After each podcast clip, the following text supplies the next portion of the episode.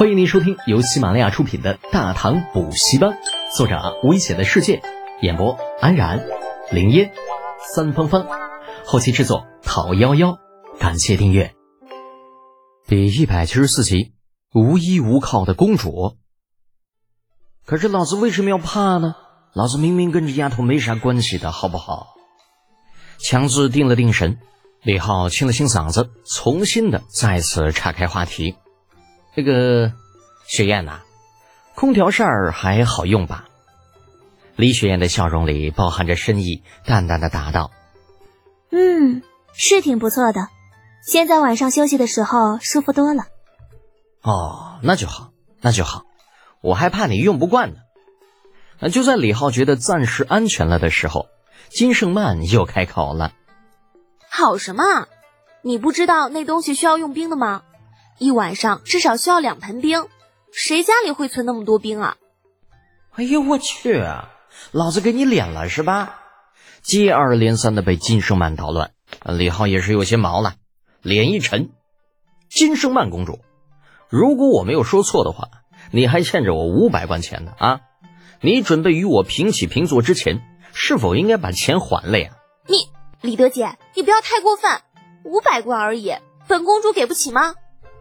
给得起你就快点还钱，否则就把嘴闭上。另外啊，你不要忘了当初你还曾经刺杀过老子的事情，别逼着老子把你送进大理寺监狱。李浩承认金圣曼的确很漂亮，这放在院子里边养着也的确蛮养眼的。啊！可是这不等于自己就能够容忍这个女人为所欲为，随意的插手搅乱自己的生活。啊！李雪燕原本的确是有些吃味的，金圣曼那女人总是以半个女主人的身份自居，让她有些难过。可是当她听到李浩说起刺杀，立刻顾不上这些了，秀眉一蹙，关切的问道：“德姐，什么刺杀？到底怎么回事？”没啥。就这位新罗公主啊，觉得我赚了新罗太多钱，打算要了我的命，可是没有想到最后却落到我手里了。啊，原来是这样的吗？看来刚刚是误会他了呢。李雪燕再次看向金生曼的目光完全变了，冷冰冰的，没有半点感情。哼，没想到原来星罗公主竟然还是一位刺客，亏我还将你当成了贵客呢。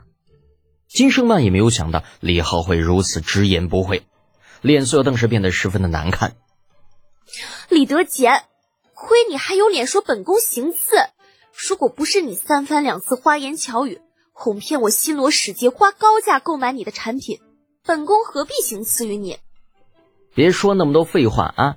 现在给你两条路，要么自己滚回房间，要么马上滚出魏国公府，大不了老子就当那五百贯喂狗了。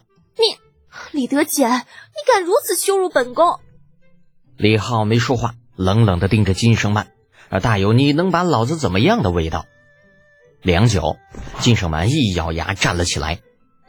好，本宫这就离开，希望你不要后悔。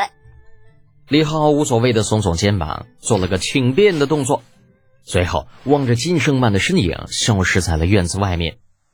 是不是后悔了？那么漂亮的一个美人，还是公主的身份。要知道，她可是星罗王的第一顺位继承人。若是能娶到她，摇身一变就会成为星罗的摄政王呢。李雪燕的声音悠悠传来，带着些许调侃与鄙夷。说来啊，也不能怪李雪燕多想。按照正常逻辑，这金圣曼是来行刺的，李浩没道理将她留在身边。既然留下了，不管怎么说都有图谋不轨的意思。李浩现在这情况啊，等于是黄泥掉进裤裆，不是屎也是屎，连解释的余地都没有。干巴巴的咧嘴笑了笑，嗯，那啥，雪燕，你别多想。其实我把他留下，并没有别的意思，只是觉着新罗与大唐关系还不错，没道理为小丫头一时冲动就给毁掉。我明白，你不用解释。李雪燕淡淡一笑，起身说道：“好了，今天我来主要是感谢你的空调扇的。现在没事了，我要走了。”“好吧，我安排人送你。”李浩并没有挽留李雪燕的意思，啊，叫来老陈安排了马车，便将人送出了府门。望着远去的马车，李浩咂巴嘴，心情有些失落。看来自己果然没有做渣男的潜质啊！那也不知道传说中那些个左右逢源、三妻四妾的家伙，哎呀，是怎么做到让那么多的女人在一起而不冲突的？哎，回头又看看老陈，这老家伙也是的，怎么刚刚自己回来的时候没有告诉自己李雪燕来了呢？啊，若是他说了，自己也不会如此被动啊。老陈似乎猜到了李浩在想什么，尴尬的搓着手，嗯，少爷，老朽老朽给忘了。哎呦我的爷妈，你这个理由果然很强大，这比什么解释都强大。摆摆手，示意不要再提。老爷和夫人呢，都不在家吗？呃，是的，少爷，老爷当时还没回来，夫人去了吴国公府。这吴国公是尉迟敬德，与李靖关系一般，但家里黑白两位夫人却与洪福相交莫逆。李浩的老娘平时出去大多是去找他们两个。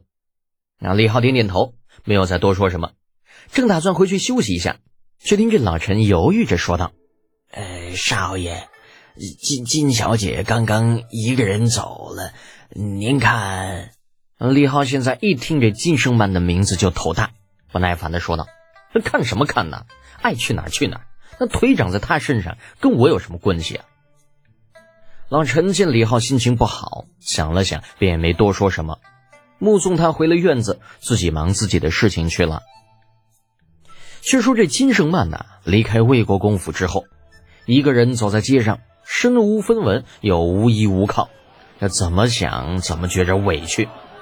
想她堂堂新罗公主，凭着如花的娇颜啊，在哪里不是被众星捧月一样围着呀？那偏偏遇到李浩这个傻乎乎的钢铁直男，这家伙竟然想都没想就把自己给轰走了。